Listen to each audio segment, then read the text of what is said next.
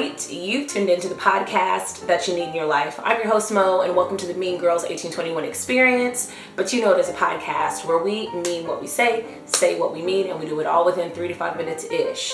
Today is feeling like an issue day, and based on my presentation, it's giving adulting is really winning these past couple of weeks. Not to say that everything is, done by my feelings, but I'm a human being, and the last thing I want to do is come on this podcast and be disingenuous. Amen.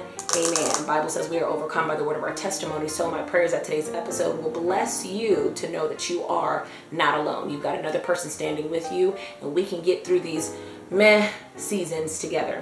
Nevertheless, you know the deal, you know the drill. Let's honor ourselves. Based on what I just said, adulting has really been giving me the 1-2 gut punch. How about you?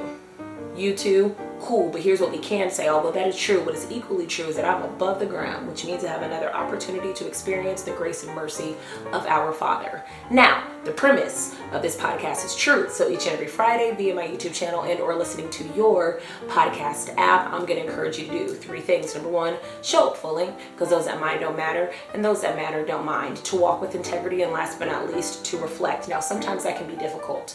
The rooted scripture for this podcast is Proverbs 18:21, which is the power of life and death is in our tongue. But before we can get to that, we've got to transform our minds, which transforms how we speak, which in turn transforms how we behave. And sometimes you need academia or some structure to help you do that. So I've got 2 products. If you go to www.meangirls1821.com, you can access the 1821 Journal, which helps you be more proactive when approaching life.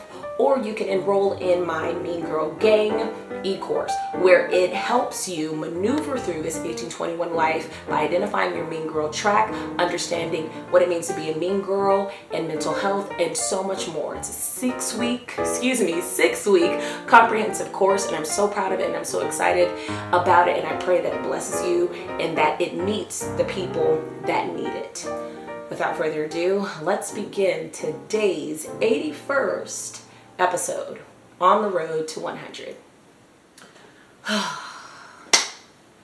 Today's episode is a unique one. It's really just me maneuvering and transitioning in many ways in my life. And so as of now, I am on the journey in search of finding a new church home. And finding a church is a lot like dating. You can't just date one. You got to date many, and you got to go several times to see if this is what you need, not necessarily just what you like, right? I don't want to just go to a fun place to go. I want to go to a good place to grow. And it's also just like in a relationship. They might be fun to go out with, but are you growing as a person and getting better? The same is true with a covering. And so as I maneuver through that, and I'm going to different churches, and amazing churches, literally. I stream, sometimes I'll go in person. All the churches are amazing. But I just have this overwhelming feeling this past week, is church pointless? Are the routines that we're going through and the things that we're doing, are they making a difference? And I've literally just felt this is the routine, this is what we do, but is it impactful? And so, me processing through, some of the traumas that I've dealt with in church, and I was born and raised in church. Now, let me be very clear, I'm never leaving church. The Bible does tell us not to forsake the assembly because there's strength there. So if an assembly doesn't respect or value what I have to offer, it's not about shutting down the church. It's just about finding a new assembly, right? And so, but that process can sometimes feel painful, and it can be very confusing. And I'm just being honest about how I feel. It's dang, am I going to be an online churcher? Am I going to be a virtual member? Because it just feels like routine, but I'm looking around in the world, and I'm looking around in our communities, and I'm looking at the parishioners, and we're all serving. Where's the fruit of that?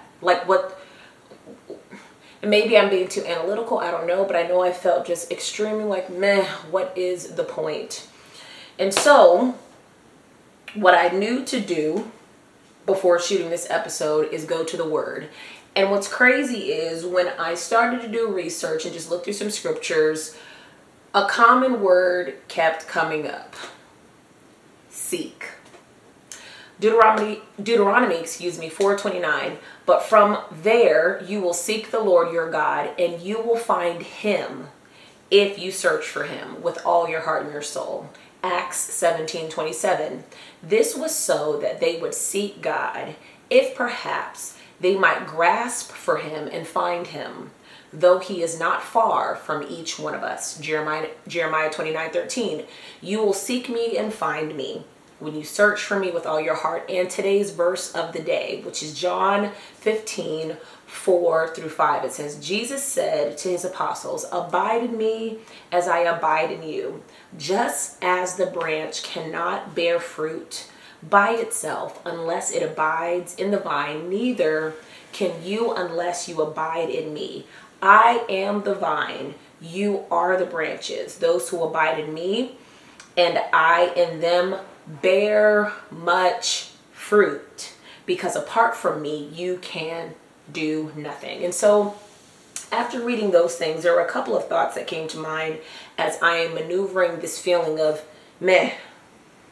Number one, I need to focus more on seeking him than understanding. I need to focus more on seeking God than how I feel. And I need to focus more on seeking God more than what I see, right? I've talked about this before in another episode, how sometimes your trauma doesn't necessarily affect you emotionally, but it also affects how you maneuver through the world, right? So that's why a lot of people who have been manipulated become manipulators, because they've learned how to maneuver in the world as the oppressor, right? They've got a front row seat because they were the victim of it. And so I'm making sure that my focus is not so lasered in on what I see and making sure I understand and I don't get this, and because I am a very analytical person, sometimes you can be too smart for your own good. But there are clearly four scriptures here that tell us to abide and to seek. And so if I can prioritize the seek more than my own understanding, because his thoughts will never be my thoughts, right? His ways will never be my ways. If I could just prioritize the seek, then I believe the peace that surpasses all of this will find me as well. Another thing that came to mind, something I've talked about in previous episodes, trust even when you cannot trace. God has been so faithful to me, and if I could just take the time to remember who he's been in my life, even in these meh seasons, I can find strength because he's been consistent. Right? And so just because the seasons are wavering and weird and I'm feeling kind of discombobulated and like, oh my gosh, is this just routine? Lord, where are you? There's calamity. Tragedy is commonplace. All types of diseases. People are literally slipping away. The economy is legitimately down and I can't get enough pay. But as for me, all I will continue to say is thank you, Lord, because I can trust who you've been, even though I can't trace you in front of me, right?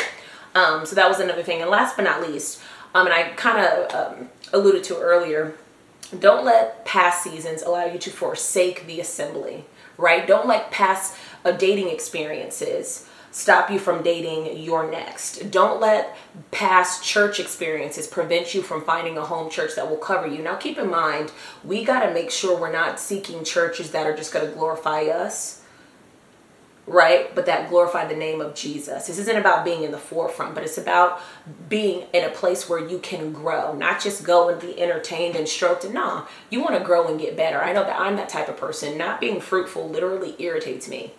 I'm the type of person that when I leave an establishment, the remnants of who I've been still remain. Why? Because I am fruitful. And so you want to make sure that any of your past seasons, whether it's from church, even in life and relationships, if you had one bad job, you don't stop working. You go to another one that appreciates and values what you have to offer. Don't let those past seasons prevent you from going to a place that literally can push you into who God is calling you to be. Now, I'm not sitting here saying that I feel better, but at least I have a plan, right? So when those thoughts of meh or discouragement or even attempts to have anxiety and depression about my life and my focus and none of this is working and should I even be doing this podcast and should I even be in this, God, really seek, because I crucify this flesh daily, right? I crucify it. His understanding is beyond mine. And so I don't want to lean so much into my own understanding. I got to lean into his. I love you. I mean, I pray that this bless you. Take care.